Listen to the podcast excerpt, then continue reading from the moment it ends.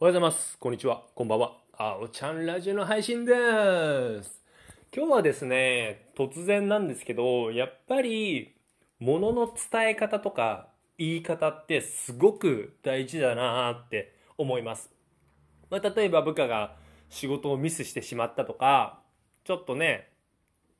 良くないことをやってしまった時の対処法じゃないですけど、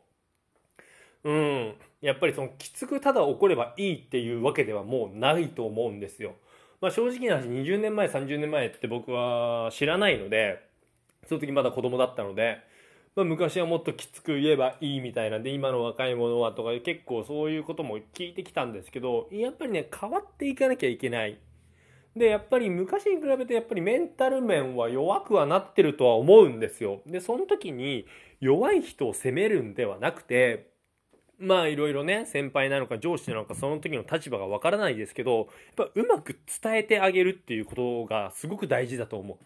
こういうことが起きたなぜ起きたのかっていうのをやっぱ一緒に考えてあげるっていうのが非常に重要なんだろうなとは思います。で僕は幸いねそんなに優れた人間ではないんですけどやっぱそこは一緒に考えてあげてまあ次また怒らないようにするっていうのは心がけていますかね。うんやっぱりね言い方がきついとかそういうのただ怒鳴ればいいとか八つ当たり的なこと、うん、家庭の問題を持ち込むとかなんかいろいろあったことをね弱い人に当てるっていうのは本当違うなとは思います。うんまあねそういう人もねだからいるんですよね。残念ながら。だその時にどうやってスルーするか。ストレスとか嫌なことを発散するかっていうのはまたそこを求められてしまうんですけどまあ、幸いそういうことはそういうやつらはいますのでまあ自分の好きなことを好きなことを見つけるっていうとまた難しいかもしれないですけどまあそういうのなるべく早く湯船に入って忘れるとか音楽を聴くとかいろいろ運動するとかね、まあ、そういうことで対処していけるいくのがいいのかなとは思いますね。あとはうん僕ねあんまりその悪口とか陰口っていうのは言わないタイプの人間なんですよ。なんていうか、そのね、なんか言ってる自分ダセえなっていう教育じゃないですけど、僕言われてたんですよ。子供の頃。親とか、結構尊敬してた学校の先生とか、ひそひそ話とか悪口とか陰口とか言わないみたいな、結構それを僕すごい残ってて、うん、でもやっぱり世の中ね、広く見るとさ、そういうやつらってすごいいるんですよね。うん、でも、そいつらは僕は結構軽蔑してた部分はあったんですけど、もし仲間とか、な友達とか、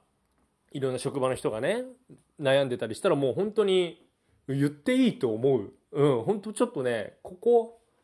2、3年ぐらいで気づきましたね。うん。まあ、ただただ何にもね、ストレス発散じゃなくて文句言うやつそ、そんなやつは論外なんですけど、やっぱそういうのも適度ね、発散するっていう意味ではね、絶対にね、言った方がいいなって思いましたね。